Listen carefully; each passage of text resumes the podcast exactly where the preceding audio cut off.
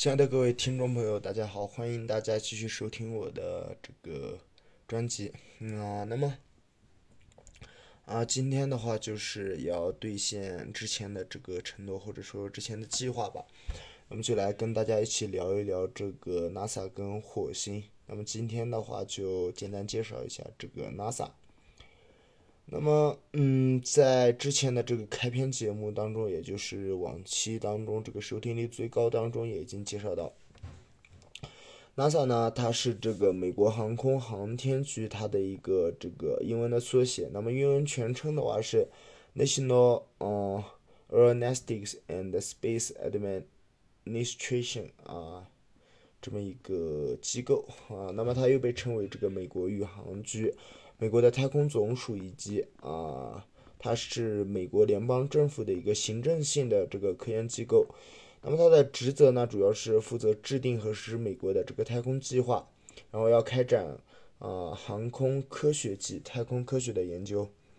啊，在这个呃最开始的这个五八年七月二十九日的时候，是美国的总统艾森豪威尔他签署了美国公共法案的这个五八杠啊五六。嗯，八五杠啊五六八的这么一个条案，那么也就是这个美国国家航空啊及太空法案啊，那么在一九五八年十月一日的时候，美国的这个国家航空航天局，就是 NASA 就正式成立了。那么它有据可考的历史就应该是从一九五八年十月一日开始的啊。不过呢，它也是有这个啊前身的啊，这个的话等一下会详细介绍到。那么它是目前世界上最权威的航空航天的科研机构，与许多国家国内以及国际上的科研机构啊，主要是分享这个它的数据研究的数据。在一八年啊，比较近的这个消息，四月十六日晚是发射了零日系外的行星勘测卫星。啊，它主要是负责寻找太阳系外行星，期望发现可能孕育生命的啊这么另一个地球。那么最近几年呢，这个跟地球的这个特别相似的行星呢，也是报道的特别多。啊，再来看一个比较新的消息是，二零一九年十月六日，NASA 的这个 MC 研究中心的专家们，他与这个 Uber。团队展开了合作，以此来对未来的空中旅行进行计算机模拟的测试。嗯，简单对它做一个整体上的把握的话，啊，它的中文名和外文名刚刚已经介绍过了，成立时间也是这个刚刚说过是啊，一九五八年的十月一日，啊，这个时间也是有点凑巧。然后它的性质的话是一个航空航天的科研机构，总部是在美国的华盛顿。啊，目前这个局人的啊局长的话他是吉姆布里登斯廷，副局长是达瓦纽曼，员工数是啊达到了这个啊十八啊这个一万八千八百人。啊，那么这个的话应该是已经啊有所更新了。官网的话是啊，这个 http 三点六点 nasa 点啊 government 点 com 这个啊，然后它的这个国际合作伙伴呢，主要这个 ESA 还有这个像 JXA 这些。那么今天的这一期内容的话，我们将围绕这个 NASA 的这个机构历史，然后它的一个机构的设置，主要包括管理、实验和研发这么三个机构来讲。然后第三部分是机构各个机构的这个职责。啊，第四部分是我们比较感兴趣的这个研究领域，然后有他的研究计划、科研项目，啊，然后简单回顾一下他的历任局长，啊，以及雇佣的人员，啊，然后他的研究发现呢是特别多的，啊，再次主要，嗯，涉及到的内容有发现的这个行星，然后他着陆到火星，然后采集火星石，发现火星的液态水以及纳米布沙丘和冰火山以及木外生命的迹象。啊，冥王星冰山啊，还有这个宇宙的雪花群啊，这些内容啊，那么这个部分的研究发现呢，其实我们之前的一系列节目当中也是有所涉及的。啊，后面之后的话，我们再来谈一下它的一些科研著作以及奖项的设置。啊，最后回顾一下它的重要事件和相关的一些动态。好的，进入我们今天的第一部分，这个机构历史。那么机构历史的话，比较简单来说的话，它是啊美国联邦政府的一个政府机构，主要负责的是美国的太空计划。那么它是在五八年的七月二十九日由艾森豪威尔总统签署的这个美国公共法案八五五六八的这个 United States Public Law 啊。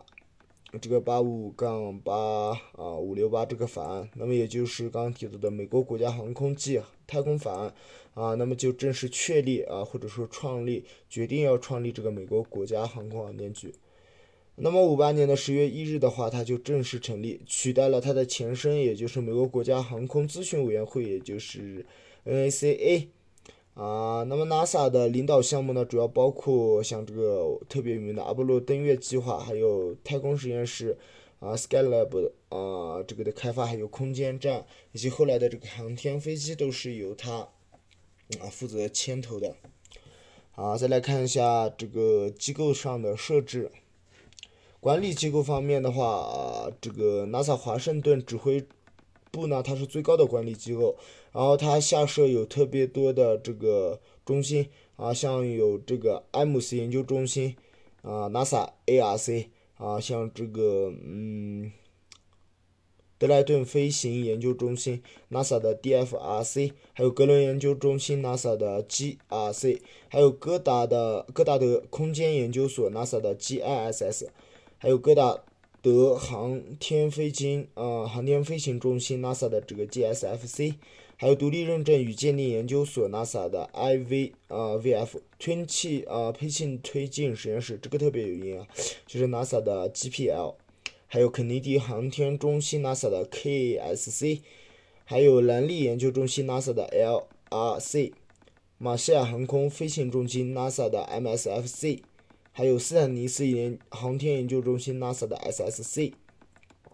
沃洛普飞行研究所 NASA 的 WFF 和巴沙啊白沙试验研究所 NASA 的 WSTF。那么在二零一零年的时候，呃，特别有名的这个谷歌和 NASA 他们是合办了一所起点大学。那么关于这个起点大学的话，啊，起点大学的话，在后期节目中啊，如果有。听众感兴趣或者我有时间的话，再跟大家一起来专题来聊一聊。那么 NASA 它在行政上它是直属于总统领导，那么由 NASA 的局长啊总体上负责。NASA 它是在两个层次的基础上实施管理的，呃，局总部管理和战略的这个事务部管理。局总部是对全局负有领导责任，协调局内外的工作，执行 NASA 的对外成本核算和联络。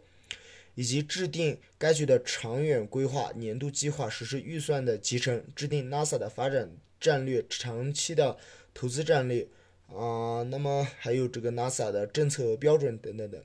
那么第二个，这个监督各研究中心的技术管理工作，还有检查各阶段工作进展和完成情况啊，保证执行国家批准的这一系列的计划。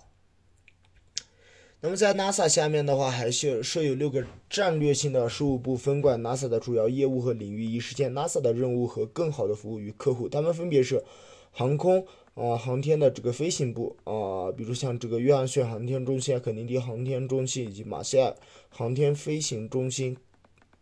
斯坦尼斯航天中心等等等。啊，第二个就是航空航天技术部啊，下属有这个艾姆斯研究中心。德莱登飞行研究中心、兰利研究中心、戈兰研究中心啊，这么四个研究中心。第三个是地球科学部，下属有各大德航天飞行中心，还有空间科学部，下属有喷气推进实验室、生物和物理研究部和安全与任务保障部。那么每个战略事务部它都有自己一套的这个战略目标、目的和为满足主要客户需求啊而执行的这么一系列措施。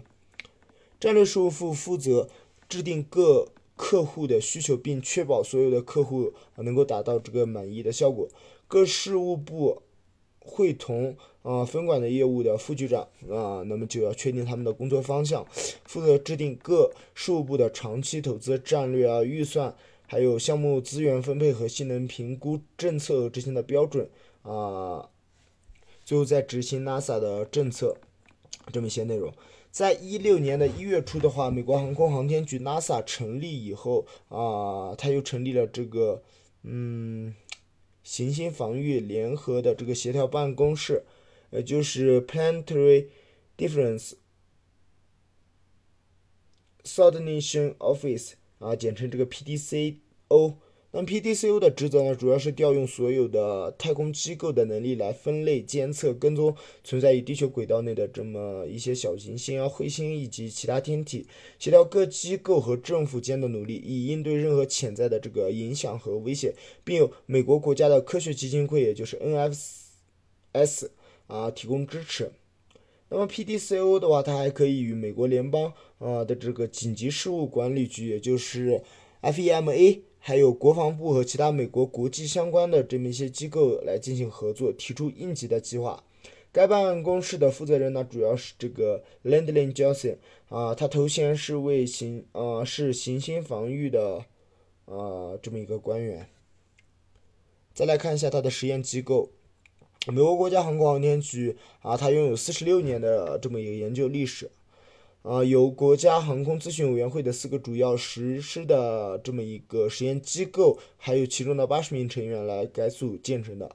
其陆军弹道飞鼠部，嗯，还有这个海军研究中心的一部分也整合到了 NASA 的这么一个庞大的组织当中。那么，原来国家的航空咨询委员会，也就是 NACA 的三个实验室，也就是兰利研究实验室、刘易斯啊研究实验室、艾姆斯。研究实验室啊，也被编入到了 NASA 的这么一个旗下，更名为啊兰利研究中心、刘易斯研究中心和阿姆斯研究中心。爱德华空军基地的飞行实验室又改名为飞行研究中心。海军研究实验室有关的这个美先锋计划也是部分被归入到 NASA 当中。那么在马里兰州组建啊了这个戈达德航的飞行研究中心。再来看它的研发机构，美国国家航空航天局总部设下有十个研究中心，啊，分别是啊位于马马里兰州格林贝特的这个戈达德航天飞行中心，啊，第二个的话是约翰逊航天中心，它主要是位于德克萨斯州的休斯顿，啊，第三个是肯尼迪航天中心，位于佛罗里达州的卡纳维拉尔角。那么这个看到卡纳维拉角的话，多说几句。之前我们讲的 NASA 派往这个木星探索的很多这个探测器啊，如果没记错的话，这个旅行者一二号这些都是从卡纳维拉尔角发射成功的。还有马西亚航天飞行中心位于亚拉巴马州的这个亨斯维埃，还有斯坦尼斯航天中心位于密密西西比。呃，州的圣路易斯，还有位于加利福尼亚州的墨菲特联邦的这个艾姆斯研究中心，以及位于加利福尼亚州的爱德华的爱德华斯空军基地的阿姆斯特朗飞行研究中心，啊，还有米利研究中心，啊，它主要是位于弗吉尼亚州的这个汉普顿，还有俄亥俄州的。呃，克利夫兰的这个格伦研究中心喷气推进实验室是位于加利福尼亚州的帕萨迪纳，其中喷气推进实验室它是 NASA 的这个合同运作的单位。NASA 总部下辖啊下辖进行嗯航空科研工作的单位呢，主要有五个啊，现分别介绍如下：主要是艾姆斯研究中心、戈兰研究中心、米利研啊兰利研究中。吸引器喷气推进实验室和啊德莱登飞行研究中心啊，接下来再来看一下它的一个机构职责啊，国际空间站啊，它是监督发展的猎户座多用途的这个成员商业汽车和成员的车辆啊，那么该机构还负责为发射服务计划，也就是 SLSP，它提供的发射活动的监督和无人 NASA 发射的倒计时。的管理等等的，NASA 的科学重点呢是更好的了解地球上通过的地球观测系统，推进太阳物理学通过的科学使命，首长的这个太阳物理研究计划的努力，探索机构在整个的太阳能系统与先进的机器人任务，如新的地平线和研究天体物理学的主题啊，比如像大爆炸，通过啊大的天文台和相关的程序这么一些职责。此外，他还与各国啊家和国际组织进行交流啊，总部位于华盛顿哥伦比亚特区啊，比如从温室气体啊观测卫星的数据等等等。当时呢，啊，所有国防部之下的非军事的这个火箭以及太空计划的，啊，是在总统行政命令之下一起被归入到 NASA 的，啊，主要包括正在进行的像先锋计划、探险者计划以及美国的全部科学卫星计划，都是被归入到了 NASA，啊，由其来负责啊实施和管理。呃，再来看一下比较感兴趣的这个研究领域，那么，呃，主要的话就是航空。学以及啊研究以及探索啊，那么主要包括的有空间科学，比如像太阳系的探索、火星的探索、月球的探索、宇宙结构和环境的探索，以及地球学研究，主要包括地球系统学，还有地球学的应用，以及生物物理研究，像航空学啊、航空技术，并承担一定的这个培训计划。在航空技术方面的话，主要从事以下四方面的工作，分别是这个空气动力推进技术。然后材料与结构，以及航空电子学和人速工程。第一个，这个空气动力呢，主要包括稳流学，然后异形超音速飞行等。推进技术主要包括燃料与燃烧、噪声及其传播啊，还有计算流体力学啊，还有涡轮机械部件研究等等等。材料与结构主要包括复合材料、高温材料、动态加载与气动的这个弹性以及结构分析等。航空电子学和人速工程主要包括制导和导航，以及航空电子学的飞行管理和模拟技术等等等。啊，研究计划的方面呢，主要包括有这个水星计划、双子星计划、阿波罗计划、太空实验室啊、航天飞机、国际空间站啊，主要是与这个俄罗斯、加拿大、欧洲。嗯，还有这个 Roscosmos 以及日本的这个宇宙开发局啊，来进行合作的。此外，还有星座计划、未来载人登陆火星的猎户计划等等等。阿波罗计划后来呢是变成了载人的登月计划，双子星计划也很快很快就变成了复杂得多的这个阿波罗计划啊，提供辅助航天及技术的这么一个任务。啊，NASA 它是在这个美苏冷战期间是赢得了月球的竞赛，并且在某种程度上啊是失去了方向，至少是失去了国会的这个拨款以及公众的兴趣。那么作为后续的计划呢，NASA 将尽力啊建立这个宇宙空间站和火星基地。那么后面的这两项计划也是一直在这个推进当中。此外还有太空的士，嗯，这个的话时间比较。啊，跟我们比较近，是在二零一四年的九月十六日，NASA 它在佛罗里达州的肯尼迪航天中心宣布，波音公司和美国太空探索技术公司赢得了价值六十八亿美元的这个太空的士的这么个合同，那么会在将来的未来几年向国际空间站啊输送这个航天员，那么此举就标志着 NASA 向着重启载人航天飞行，它是迈进了一大步。二零一八年十一月十二日的话，美国国家航空和宇宙的这个航行局啊宣布计划二十五年内的这个载人登陆火星的计划。再来看它的科研项目，二零一五年三月十二日，美国国家航空航天局的四颗小卫星啊，它将会被送入到轨道当中。那么本次发射它属于磁场的多尺度任务啊，简称为 MMS。目前发射任务已经进入到了倒计时啊，这个是指二零一五年。那么磁场多尺度的任务的目的是旨在啊对这个磁重联现象啊进行研究，这是地球空间科学的一个神秘的领域。磁重联是磁力线发生断开并重新连接的这么一个现象。太阳发生的磁重联事件一般会伴随着巨大的能量释放，有时也会被称为空间中的爆炸，可对地球高层大气形成一定的干扰，并进一步威胁各种呃人类的空间活动。因此，调查磁重联是非常必要的任务。磁场多尺度任务它是由四颗小卫星组成的，分布在地球周围的轨道上。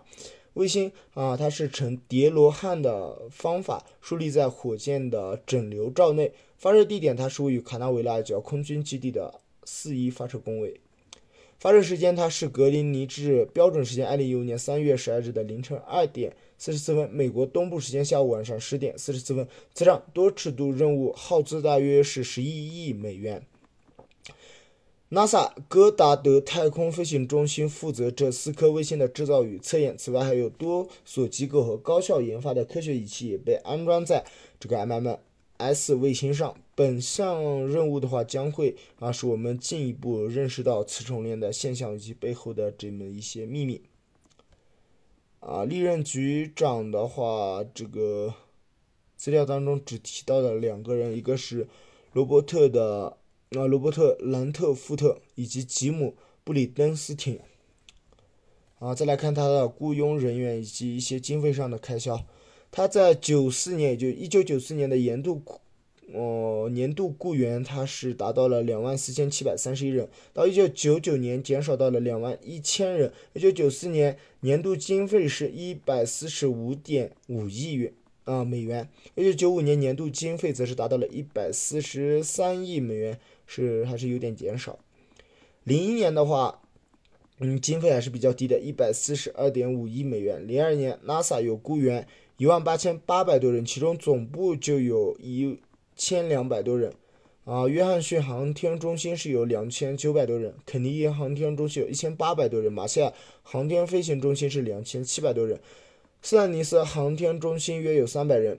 啊，像这个艾姆斯研究中心是有一千五百多人，德莱登研究中心约有六百人，兰利研究中心有两千三百多人。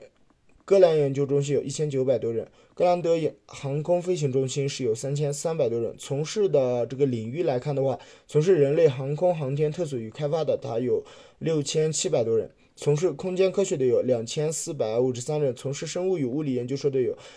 一千两百多人；从事地球科学的有一千八百多人。那么整体来看的话，主要还是以人类啊这个航空航天探索与开发啊这个居多。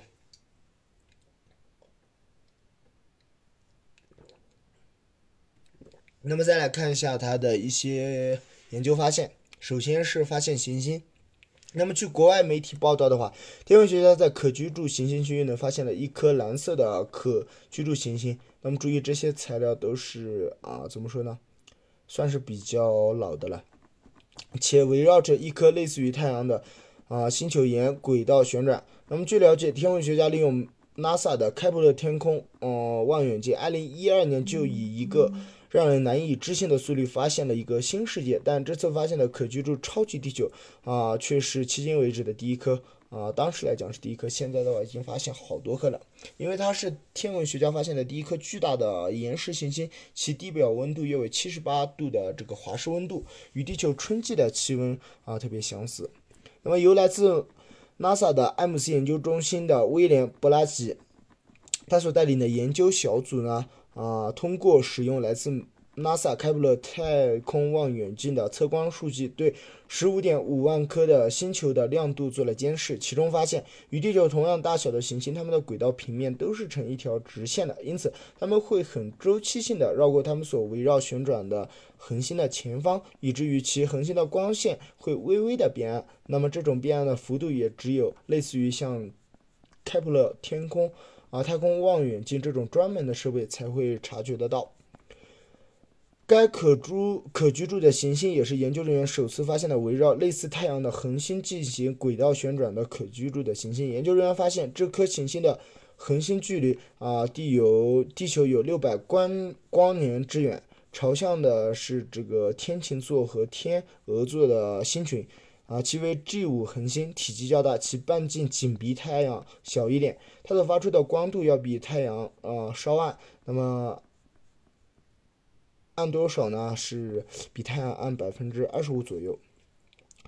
啊，此外，该行星围绕 G 五恒星旋转，啊，它的轨道周期呢是两百九十天，距离恒星的距离要比地球距离太阳的距离近百分之十五。这也是该行星上气候比较温和的原因。该行星在行星的可居住区域啊进行这个轨道运动。研究人员还发现啊，并且认为这里极有可能会有液态的这个呃水资源存在。众所周知，液态水资源对于人类的生存它是一个必要的因素。因此，综合于该行星的整体情况，它也许不仅啊是适宜人类居住，很可能上面早就孕育了生命，且该。外系可居住行星是迄今为止在任何行星内可居住区域中发现的这个最小半径的行星，其半径仅比地球大二点四倍。研究人员已经将其归类为系外行星的超级地球等级之中了。研究人员还表示，该发现足以说明我们人类居住在一个充满了各种生命的大宇宙中。同时，开普勒望远镜也让我们在太阳系中发现了更多真实的、可居住的这个类地行星。此外，来自宾夕法尼亚州大学行星适宜科学的专家吉姆·卡斯汀。他表示，他希望这次的发现数据能够帮助大家提高建立大型太空啊望远镜的兴趣，这样就能够直接的观察到更多的外系行星，更容易寻找寻找到有生命存在的行星。好了，休息一下。再来看一则消息，是在二零一二年的五月三十一日，啊，NASA 它公布了一幅银河系和仙女系相撞前的夜空景象的效果图。据报道，根据预测，银河系与仙女座星系将会在三十七点五亿年后相遇，并发生这个潮汐的扭曲，大约四十亿年以后开始碰撞，最终在六十亿年后会融合成为一个新的大的星系。NASA 当地时间二零一四年的二月二十六日宣布，其开普勒太空望远镜观测的数据取得了最新的成果，在太阳系外发现了七百一十五颗行星。NASA 表示，这是目前为止当次宣布发现数量最多的一次。据报道，这些行星的大小大部分都介于地球和海王星之间。NASA 指出，这项重大的发现得益于一项新的这个识别方法，也就是所谓的统计技术。行星科学家斯奥尔。以及团队完成了这次的壮举。此次发现将在未来赋予科学家们以单独研究行星及其行星小区的能力。科学家将通过这样的方式找到行星形成的具体过程。开普勒太空望远镜于零九年三月发射成功。此次 NASA 公布的观测结果均为啊均为这个开普勒太空望远镜在零九年至一一年观测到的结果。从开始执行到至今。已有九百六十一个泰开普勒望远镜观测对象被证实而为这个行星。再来看一下 NASA 对火星的探索。NASA 的好奇号火星车，它是于美国东部时间二零一二年的八月六日的一时三十一分，北京时间十三时三十一分成功登陆火星。啊，那么此外插播一下，最近也就是在前天吧。这个中国自主研制的这个火星探测器“天问一号”也是啊，已经发射升空了。那么预计是在半年多一点以后，七个多月以后是能够到达火星。那么让我们拭目以待吧。此外啊，对这个感兴趣的话，像这个汪杰老师以及回到二零四九的刘司机啊，他们都是做了这个专题的节目，感兴趣的可以去听一下。那么，该火星车它是于二零一一年的十一月从肯尼迪航天中心啊发射升空的，用于探索火星是否存在适宜生命存在的环境。它与零四年登陆火星的机遇号与勇气号火星车相比，放射性的这个普 S M 八，它作为动力的好奇号携带的探测器设备呢是更多更先进。那么，在火星表面的连续行驶能力也是更强的。好奇号的项目成本最初预计是十亿元，但最终却花费了高达二十五亿美元的啊这个耗资，那么是迄今为止最昂贵的火星探测项目。由于好奇号火星车将使用数台高能耗的仪器，往往会有多台仪器同时开机运行，因此不能完全依靠太阳能发电作为火星车的能源。好奇号火星车使用的啊是放射性同位素发电机。也就是 Random Stop Small Electric Generator，那么缩写是 RTG 这么一个发电机来提供电能。那么它的原理是通过热电偶装置把放射性的同位素这个普氦三八衰变产生的热直接转化为直流电来提供火星车的行驶和各项仪器的设备使用。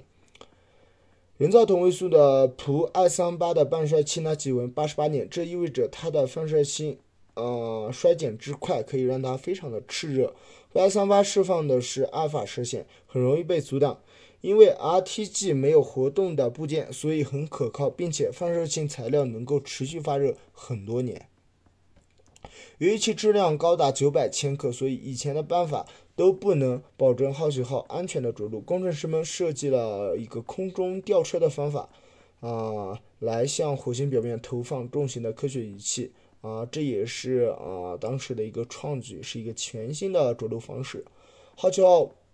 那它是美国的第三代火星火星车，那么之前两位自然就是机遇号和勇气号。它有四个轮子，体积与小汽车相当，质量啊将近九百千克，是第二代火星车机遇号和勇气号的五倍之多，长度是第二代火星车的两倍之多，搭载了十套科学探测仪器，轨杆上安装有高分辨率的相机以及激光器，能够在最近七米处啊探测目标物体，使用核能在火星表面漫游和工作，可展开维系一个火星年，也就是大约。啊，六百八十七个地球日的探索周期。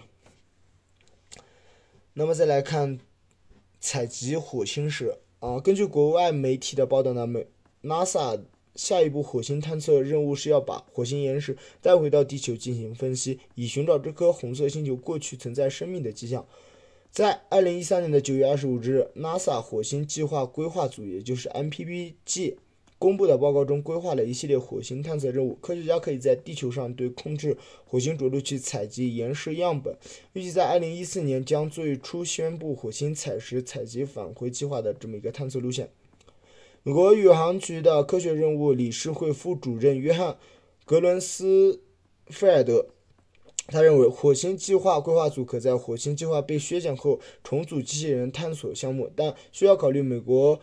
呃的这个 NASA 新的预算的限制情况，以及美国国家研究委员会行星科学的啊十年调查结果，由火星岩石采集返回计划累积的技术，将于二零三零年代中期把宇航员送往火星的这个任务。火星计划组呢规划将集中研究火星返回的技术，该计划作为火星探索的一个优先任务展开。采集火星时返回也可以促进 NASA。啊，火星载人探索计划的这个推进，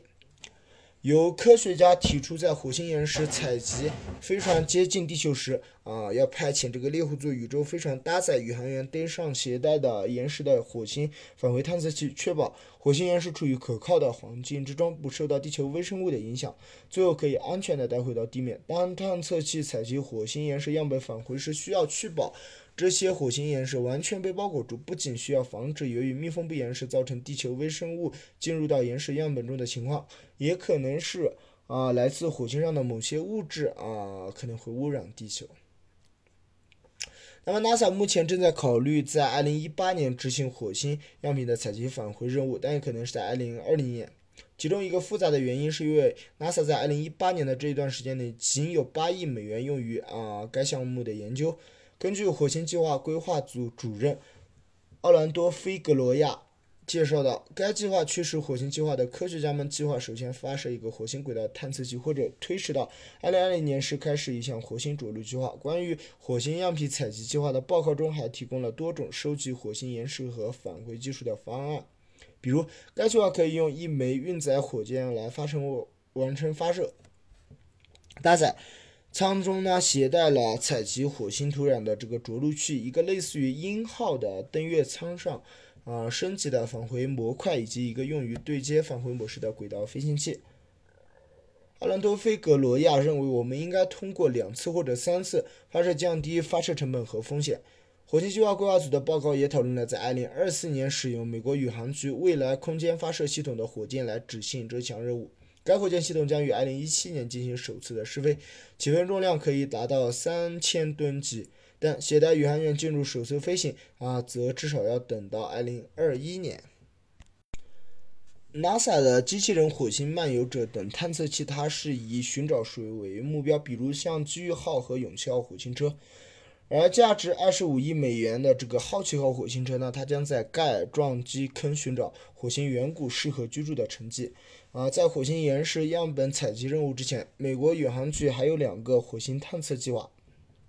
那么，一个是洞察号探测器和火星大气的挥发物演化任务，也就是 MAVEN。前者使用凤凰号探测器的主体技术，于二零一六年发射升空。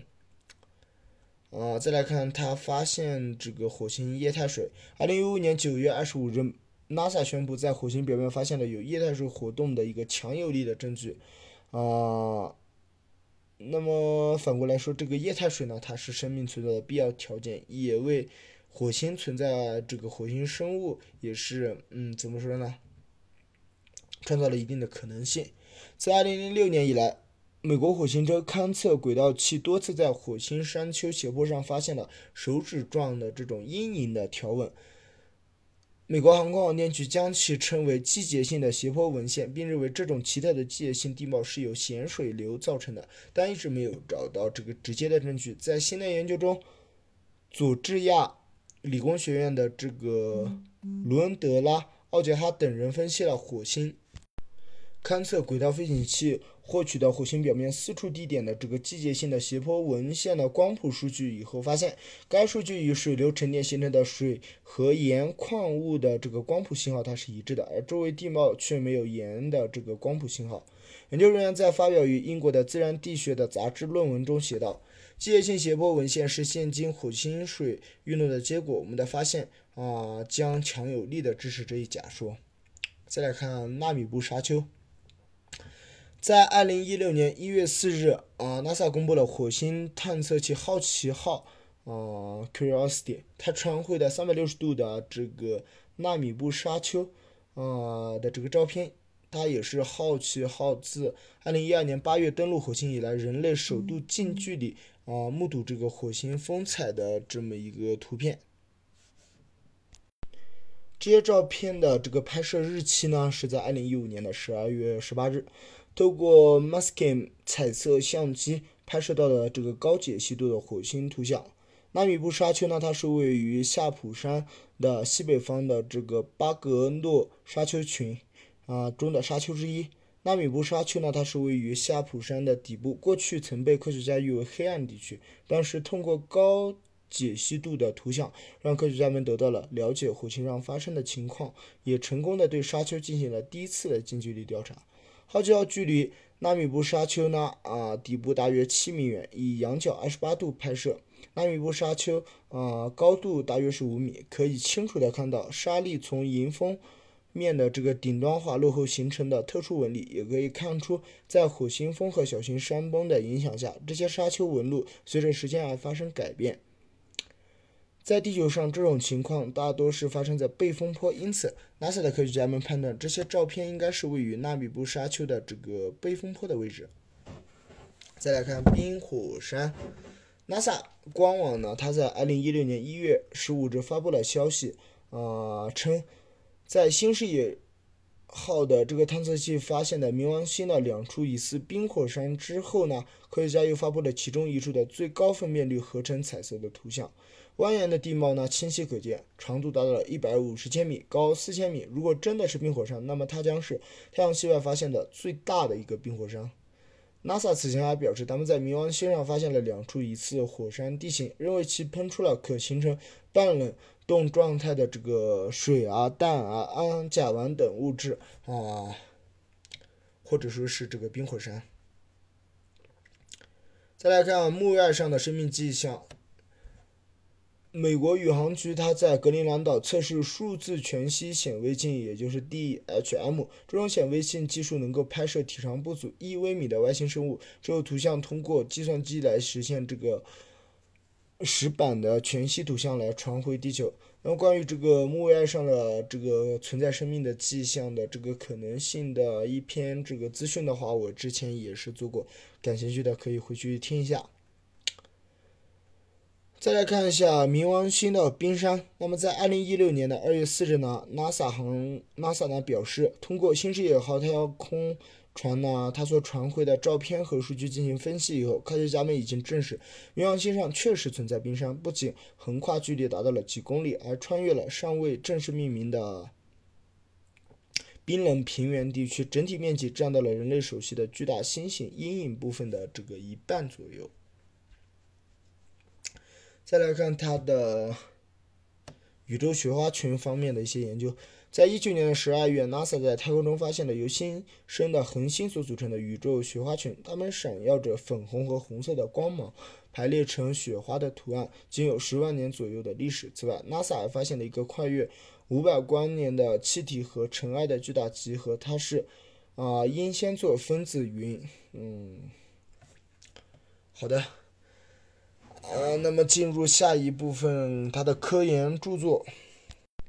那么这部分开始之前呢，我们简单介绍一下这个 NASA 建立的这么一个背景。那么当时大的这个历史背景呢是冷战。那么在五七年，一九五七年的时候，苏联它发射了第一颗人造地球卫星，那么就促使或者迫使美国就成立了这个 NASA。那么 NASA 成立以后，它对发展美国的航空航天事业是起到了重大的作用。啊，不仅是美国，乃至当前的整个世界的航空事业，都是发，都是这个产生了深远持久的影响。NASA 的研究课题内容是特别广泛的啊。那么根据刚刚上文的这个解释呢，大家也应该是啊有所感受的。那么它是以航天为主，在航空方面的研究课题主要有这个超声速技术。飞机节能技术等，在航天方面主要配合几个大型的工程，比如像阿波罗工程、太空实验室、航天飞机等开展研究。它通过课题的研究、合同啊、计划等形式，与国防部、高等院校、工业企业的科研机构啊保持着密切的关系。它下辖的这个研究中心和实验室呢有几十个，比如像。嗯，都是刚刚提到过的各大航天中心啊，肯尼迪航天中心以及喷气推进实验室等。但是，科研工作百分之八十以上是由委托局外的各单位进行啊，分别的专门的这个处理。研究成果是以 NASA 的出版物形式进行发表。啊，目前的出版物主要有技术报告啊、技术札记、合同库报告、技术备忘录以及技术译文。特殊出版物啊，等等等，在太空计划之外，美国太空总署还进行长期的军民以及军用的航空宇宙研究方面的内容。NASA 啊，它被广泛的认为是世界范围内的这个太空机构的一个领头羊。嗯，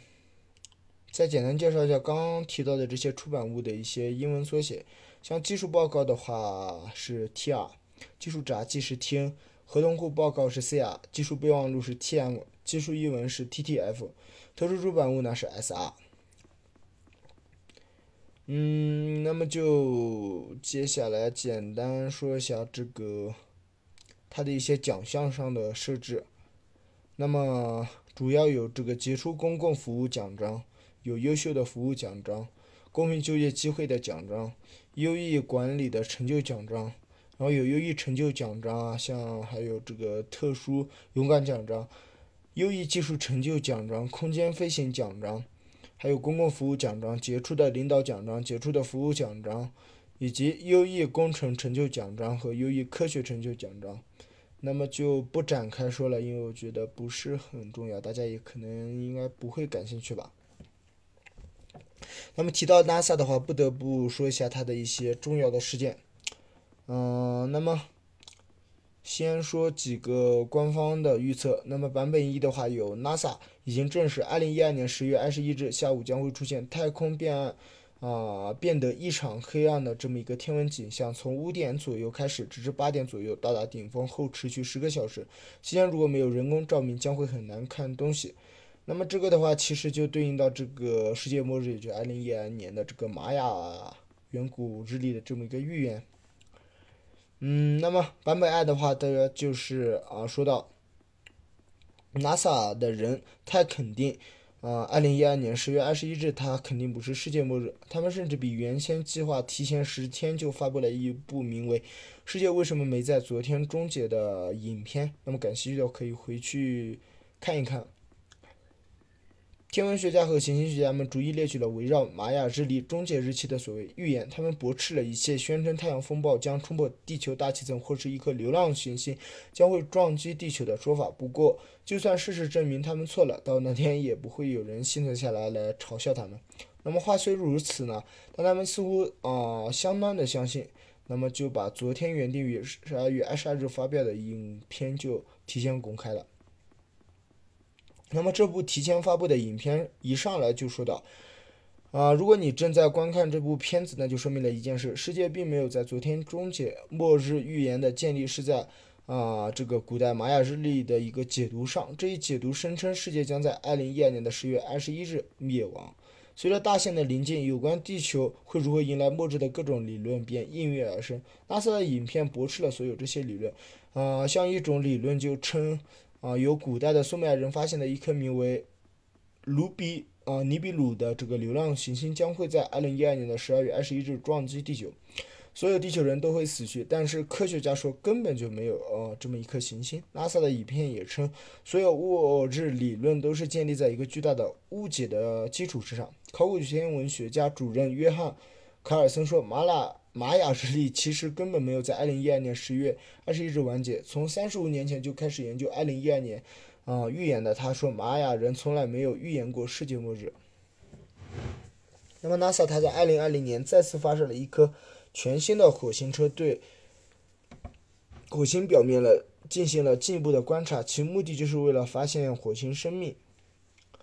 此前，美国的航空宇航局也是已经确定，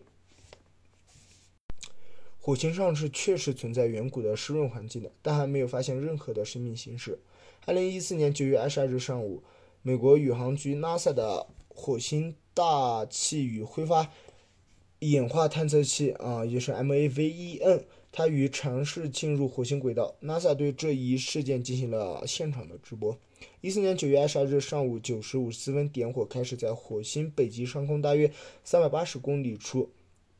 ，MAVEN 啊，它启动了飞行发动机的减速，以便被火星引力场捕获。点火将持续三十三分钟，几乎耗费。啊，飞船上所携带的燃料的一半，一旦成功被火星引力所捕获，飞船将会进入一个周期为三十五小时的大轨道，之后将调整进入到周期四点五小时的科学任务轨道。二零一四年九月二十二日上午十时二十五分左右，点火顺利结束，开普勒信号显示，MAVEN 飞船已经安全的进入了火星的轨道。